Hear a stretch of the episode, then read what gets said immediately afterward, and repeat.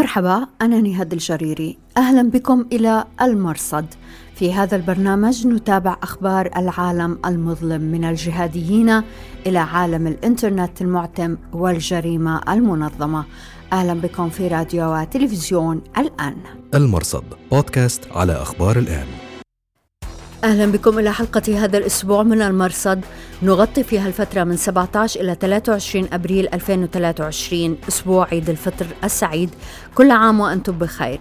في عناوين هذا الأسبوع من وحي العيد الصوفي المتدين لا يفجر نفسه. كيف يمكن للخطاب الصوفي أن يواجه الخطاب الجهادي المتطرف؟ هاجس المتدين الصوفي هاجس إنساني كوني. غير معني مثلا ما يسمى التدافع السياسي والانتخابي والدخول في استحقاقات انتخابيه وفي صراعات إيديولوجية طائفية باسم الدين وشيء من القبيل باسم طائفة صوفية معينة. نتحدث هذا الأسبوع إلى الأستاذ منتصر حمادة صاحب كتاب الإرث الصوفي التجاني الفصل في ثبات الأصل. وفي العيد تراجع دعاية القاعدة وداعش.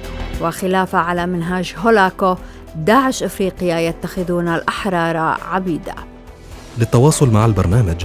يرجى الكتابة إلى نهاد جريري على تويتر وتليجرام وفيسبوك أو ترك رسالة في زاوية التعليق على رابط هذه الحلقة. وبإمكانكم الرجوع إلى نص هذه الحلقة في أخبار الآن دوت نت. المرصد بودكاست على أخبار الآن. أهلا بكم من جديد في أخبار الآن وكل عام وأنتم بخير. من وحي العيد نبحث عن معاني جامعة تنبذ التطرف والعنف والإرهاب. قد نجد منها في الروحانيات. وفي التصوف تحديدا. كيف يكون التصوف ترياقا ضد التطرف؟ نتحدث اليوم إلى الأستاذ منتصر حمادة من مركز المغرب الأقصى للدراسات والأبحاث في الرباط. أحد أهداف العمل الصوفي أو التصوف الخطاب الصوفي سواء الخطاب الصوفي أو العمل الصوفي هو الاقتراب أكثر على قدر المستطاع من مقام الاحسان الذي كما جاء في الحديث الشهير أن تعبد الله كأنك تراه فإن لم تكن تراه فإنه يراك. هذا هو المقصود هو هو هو العمل الصوفي. هو خطاب صوفي طبعا وعمل. آه خطاب تزكية تزكية الذات خطاب آه تخليق الذات طبعا. لا علاقة له بمراقبة العباد العباد البلاد والعباد. ومراقبة أخرى التركيز بالضرورة على مراقبة الذات محاربة النفس محاربة الشهوات.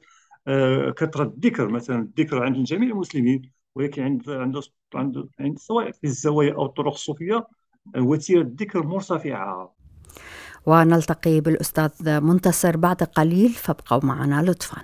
المرصد بودكاست على أخبار الآن. في شمال سوريا وبعد أن أدى السوريون صلاة العيد شاركوا في تظاهرات لهدفين. الأول تجديد إعلان رفض المصالحة أو التطبيع مع النظام السوري والثاني تجديد المطالبة بإطلاق سراح الثوار والمستقلين المعتقلين لدى هيئة تحرير الشام. حساب المحامي عصام خطيب علق هذه المظاهرة تفضح وزير العدل في هيئة تحرير الشام الذي خرج البارحة يتحدث عن مكرمة العفو. المرصد بودكاست على أخبار الآن.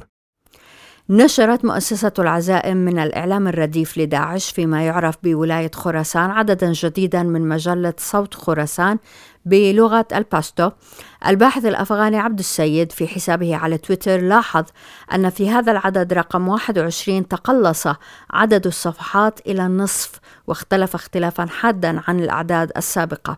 ورجح أن تراجع الدعاية الداعشية على هذا النحو مرده إلى غارات قام بها نظام طالبان أخيرا أفضت إلى قتل واحد من أهم زعماء داعش خراسان اليوم أبو سعد محمد الخراساني الذي قتل في 16 مارس الماضي. السيد لاحظ أيضا أن العزائم نشرت تهنئة يتيمة بالعيد وعزى ذلك مرة أخرى إلى استنزاف قيادات داعش في ذلك الجزء من العالم. ويمكن قول الشيء ذاته عن القاعدة من حيث قليل نشر تهاني العيد. جماعة شباب في الصومال نشروا تهانيهم في اليوم الأول من العيد في كلمة صوتية للمتحدث الرسمي آه، علي محمود راجي مدتها 26 دقيقة. كما نشروا صورا من مناطقهم تظهر صلاة العيد وجموع المحتفين. بعد ثلاثة أيام وفي تاريخ 24 أبريل ظهر منشور مشترك من الملاحم والأندلس تهنئة بالعيد تضمن فقرتين لا أكثر. المرصد بودكاست على أخبار الآن. تحت هاشتاغ خلافة على منهاج هولاكو نشر حساب قناة فضح عباد البغدادي والهاشمي ملفا جديدا يتضمن مراسلات من داعش وسط إفريقيا الكونغو إلى المركز إدارة الولايات البعيدة وهو الجهة التنفيذية الأعلى في داعش. القناة وصفت الملف الذي يتكون من أكثر من 40 صفحة بأنه فاضح. يشرح الحساب أن الملف فيه توثيق بالتفصيل الممل لكل ما استولى عليه مقاتلو التنظيم عبر عمليات القتال والتهجير والتشليح وقطع الطرق في مناطق وصفها ديوان الإعلام بالنصرانية.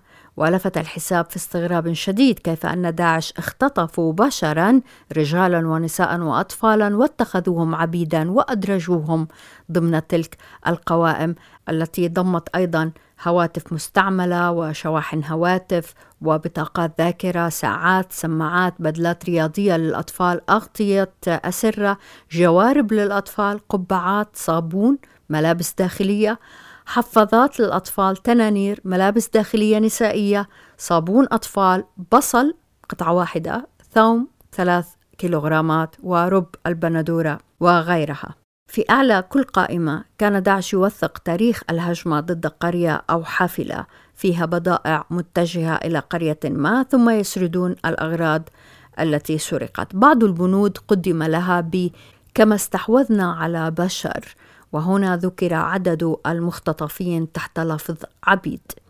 نقرأ في هذه التقارير مفارقات عجيبة تنم عن انحدار في الأخلاق واستهتار بالحياة. مثلا في 5 يناير 2022 خطط التنظيم لكمين إلا أنهم أخفقوا فقرر الأخوة اتباع الخطة با والهجوم على مركز تجاري قريب. أسفر هذا الهجوم عن سبي بنات وأولاد ونساء. في مرة أخرى بتاريخ 14 يناير 2022 خطط التنظيم لكمين آخر بهدف مهاجمة مركبات العدو إلا أنهم فشلوا في ذلك. وبدلا من ذلك هاجموا سائق دراجة وسرقوا منه أغراضه التي كان من بينها دواء وكيلو من الأرز البسمتي وعلب مشروبات غازية وقميص وتنورتان.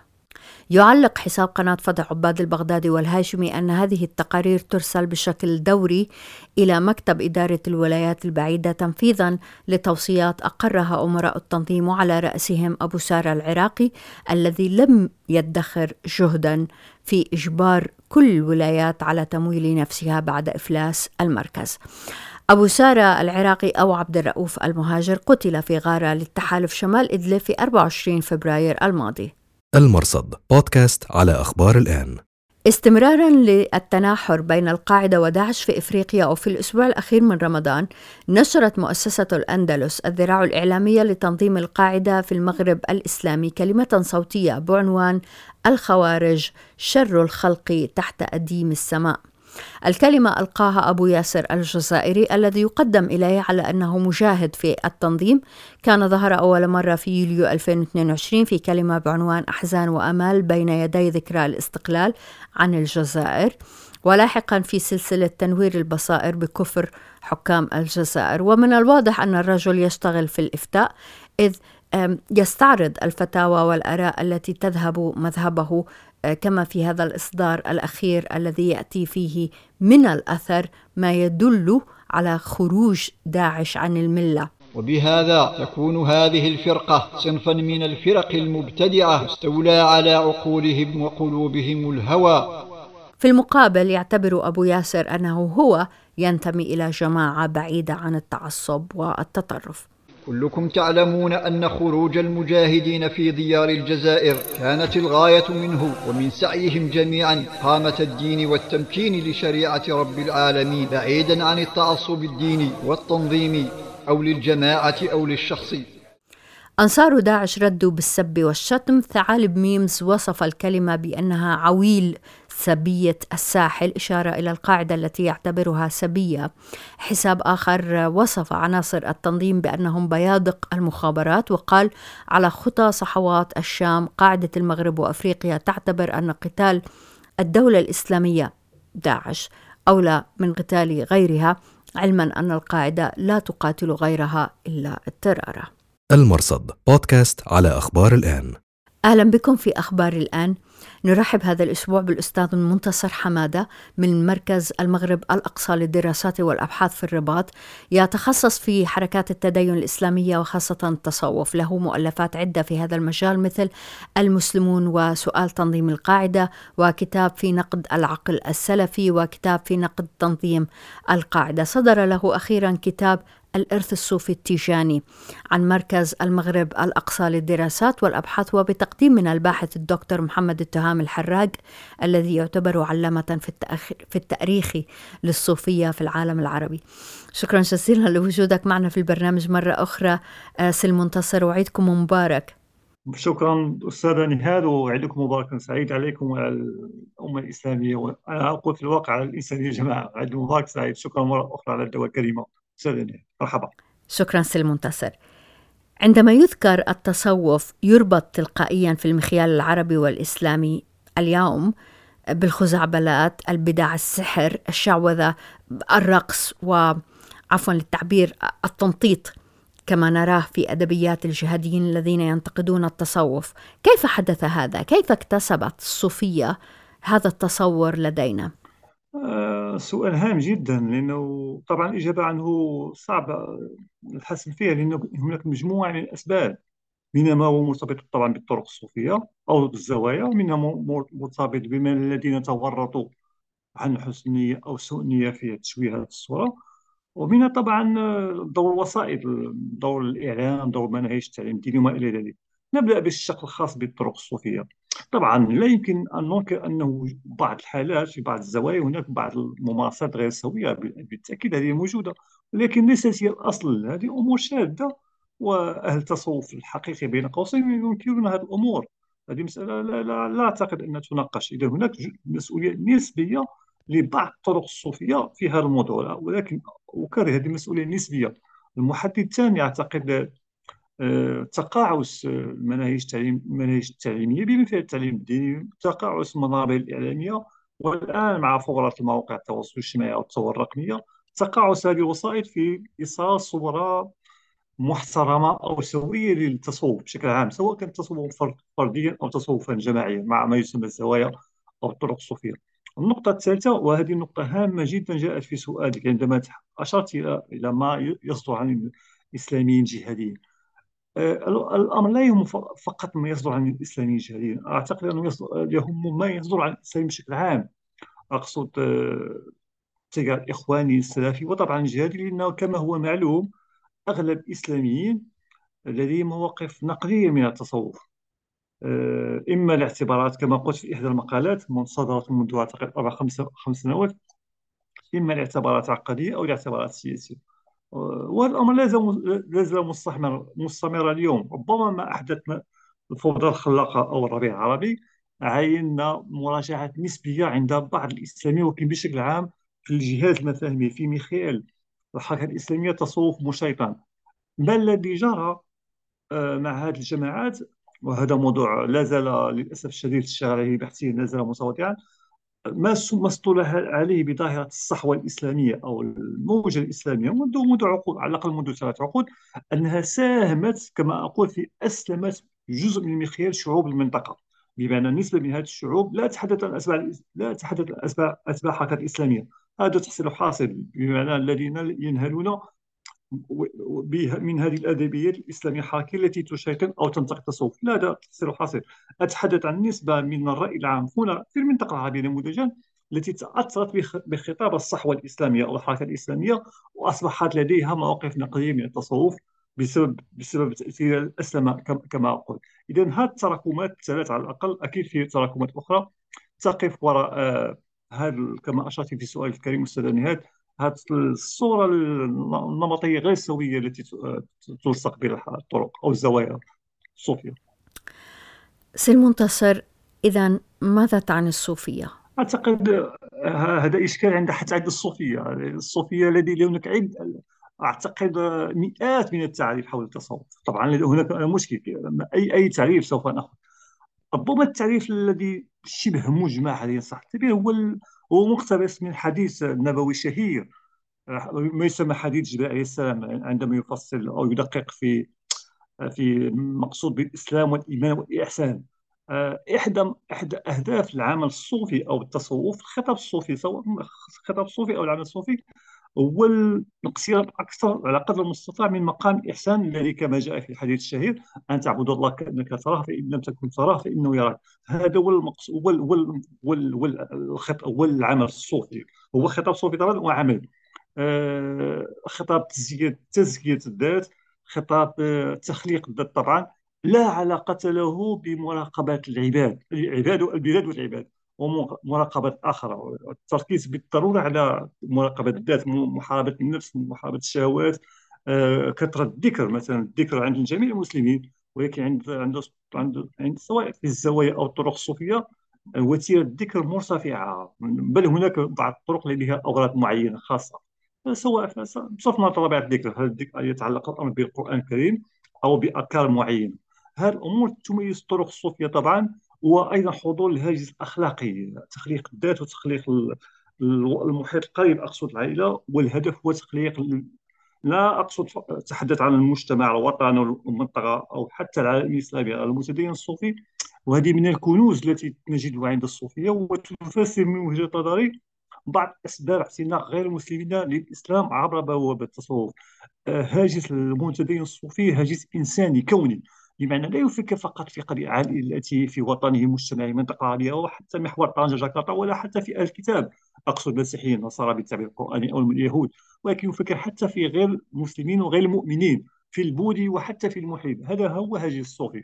وطبعا هذه المميزات لا نجدها عند باقي التدين عند في العالم الإسلامي طبعا ويفكر بالآخر. سي المنتصر أيضا الجهاديون يفكرون بالآخر البوذيين والمسيحيين واليهود ولكن من حيث كيف يأتون بهم إلى صفهم؟ صحيح. كيف الصوفي إذا يفكر بالآخر بطريقة مختلفة؟ أه، أه، كما تعلمين سواء تعلق الأمر بالجهاديين بالسلفيين بالإخوان هذول لديهم أدبيات طبعا أكيد لديها رؤية لهذا الآخر ولكن رؤية لا علاقة لها بالمرة برؤيه المبتدئين الصوفي مثلا.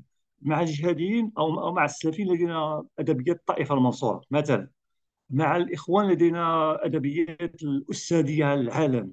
وطبعا الحكم بالبيعه للمرشد وما إلى ذلك.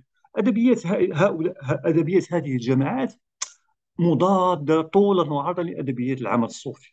المتصوف غير معني بالإمساك بالسلطة الزمنية الحاكمه وبالتحكم في في في المجتمع أو في الدولة أو في العالم. غير معني هو معني ب أو يحلم بتخليق الذات تخليق المجتمع تخليق الدولة أو تخليق الانساني ولكن آه، غير معني مثلا ب ما يسمى التدافع السياسي والانتخابي والدخول في استحقاقات انتخابية وفي صراعات إيديولوجية طائفية باسم الدين وشيء من القبيل باسم طائفة صوفية معينة. بدليل أنه لا نجد الزوايا منخرطة في عمل سياسي حزبي باسم زاوية معينة. ربما هناك بعض الاستثناءات ولكن لا نجد زوايا تقلد الأحزاب الإخوانية مثلا في الإسلام السياسي أو ما تقوم به الجماعة الجديدة طبعا لا نتحدث عن التجربة التاريخية الطرق الصوفية حاربت المستعمر هذا تفصيل حاصل.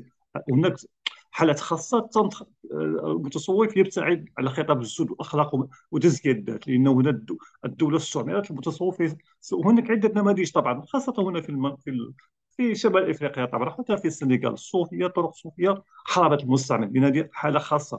ولكن في مرحلة السلم مرحلة بناء الدولة الوطنية الحديثة المتصوف يأخذ مسافة من عمل طبعا من الصراعات الحزبية والإيديولوجية وما إلى ذلك.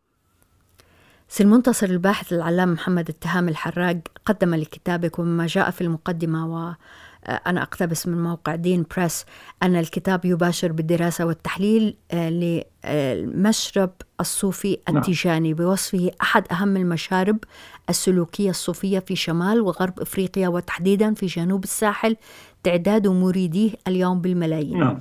بالنظر إلى هذا الكلام سي المنتصر كيف نفسر إذا العنف في منطقة الساحل الإفريقي وتفشي الجماعات الإرهابية هناك سواء داعش أو القاعدة سؤال هام جدا.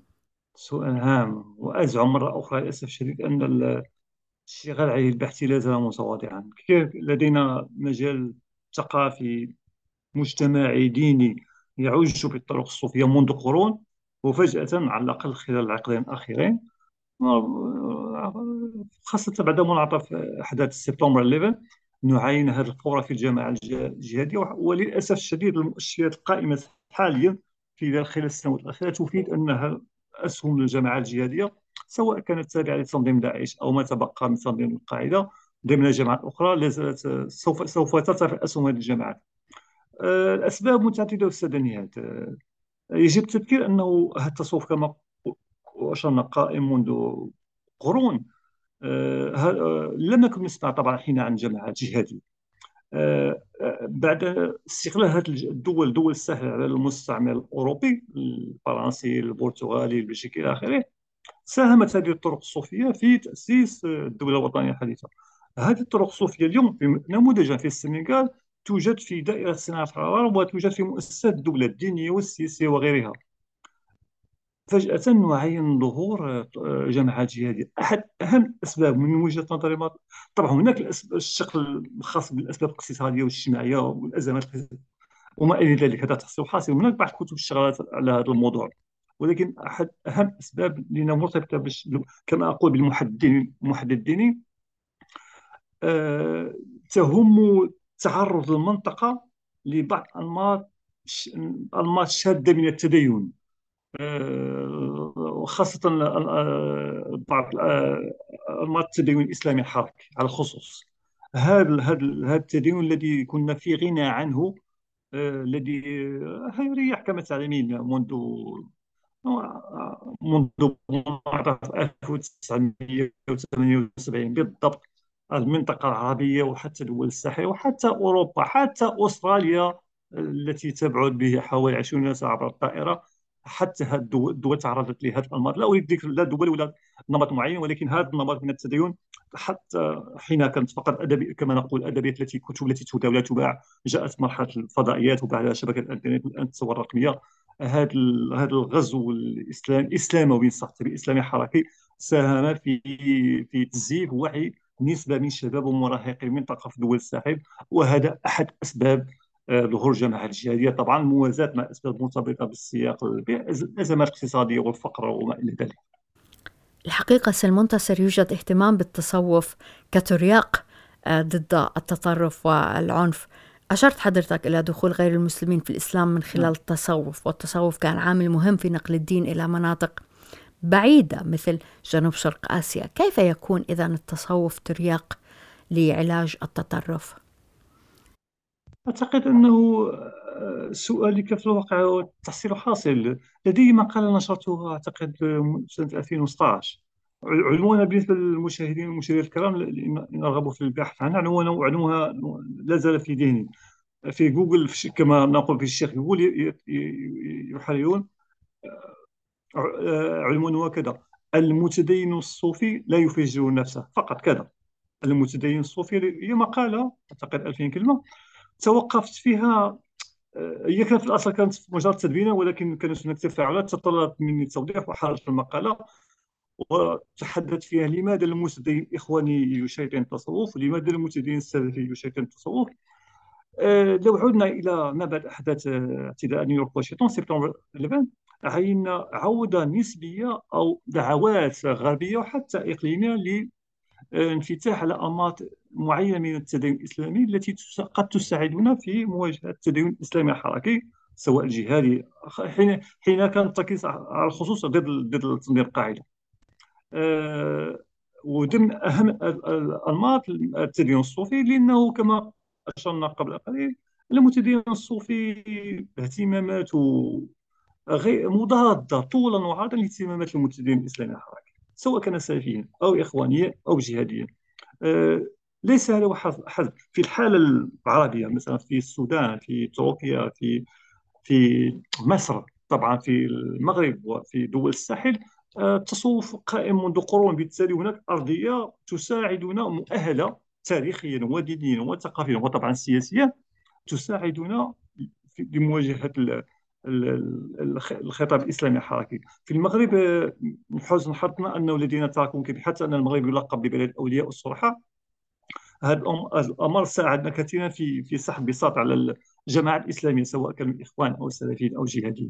وبالتالي آه، وهذا بالمناسبة أحد الاسباب أن بعض الدول الدول الأوروبية والدول العربية وطبعا الدول الإفريقية تطرق باب المغربي من أجل الاستفاده من موضوع تجي إعادة هيكلة الحق الديني والاستفادة من الخبره من من التراكم الذي تحقق في في المرتبط بالتدين الصوفي لأنه يساعدنا نظريا وعمليا على الأقل للصد المد الإسلامي حركة. وبالتالي كما أشرت في بداية الحوار بداية الجواب هذا التدين الصوفي أو العمل الصوفي أو الخطاب الصوفي آه، مهم جدا ليساعدنا في مواجهة الشق الديني الخاص بالاسلام لأن هناك شق سياسي هناك شق استراتيجي هناك شق طبعا اقتصادي اجتماعي. تحدثنا أسباب الاسلام الاسلام السياسي أو إسلام أسباب الحركات الإسلامية الجهادية. هناك عدة أسباب ولكن في الشق الديني تحصيل حاصل أن يكون الخطاب الصوفي في مقدمة الأسباب التي تواجهه آه، هنا سواء في المنطقة أو حتى في في خارج المنطقة. كما أشرت اعتناق الإسلام آه، في أوروبا أو في أمريكا عبر التصوف سواء من قبل المسمى العامة أو حتى من نخب فنية رياضية سياسية أمر ليس صدفة. ليس هذا وحسب هذه ظاهرة نعينها بعد خلال العقد الأخير. بعض الإسلاميين الذين قاموا بمراجعة وانفصلوا عن المرجع الإسلامية وأتحدث بها عن علاقات شخصيه في الفيسبوك أو في الواقع المادي سواء كانوا قادمين من المرجع السلفيه أو قادمين من المرجع الإخوانية. وانفصلوا أقول انفصلوا تنظيميا وحتى شرعوا في الانفصال الإيديولوجي والفكري. أصبحوا متاثرين بالخطاب الصوفي. وهذا نموذج تطبيقي يفيد بأن فعلا الخطاب الصوفي يساعدنا في مواجهة الإسلام بشكل عام. سي المنتصر حمادة صاحب كتاب الإرث الصوفي التيجاني شكرا لوجودك معنا في البرنامج. وعيدكم مبارك وننتظر الكتاب على الإنترنت. شكرا. العفو وشكرا جزيلا لوجودكم معنا في أخبار الآن. أنا نهاد الجريري مع السلامة. المرصد بودكاست على أخبار الآن.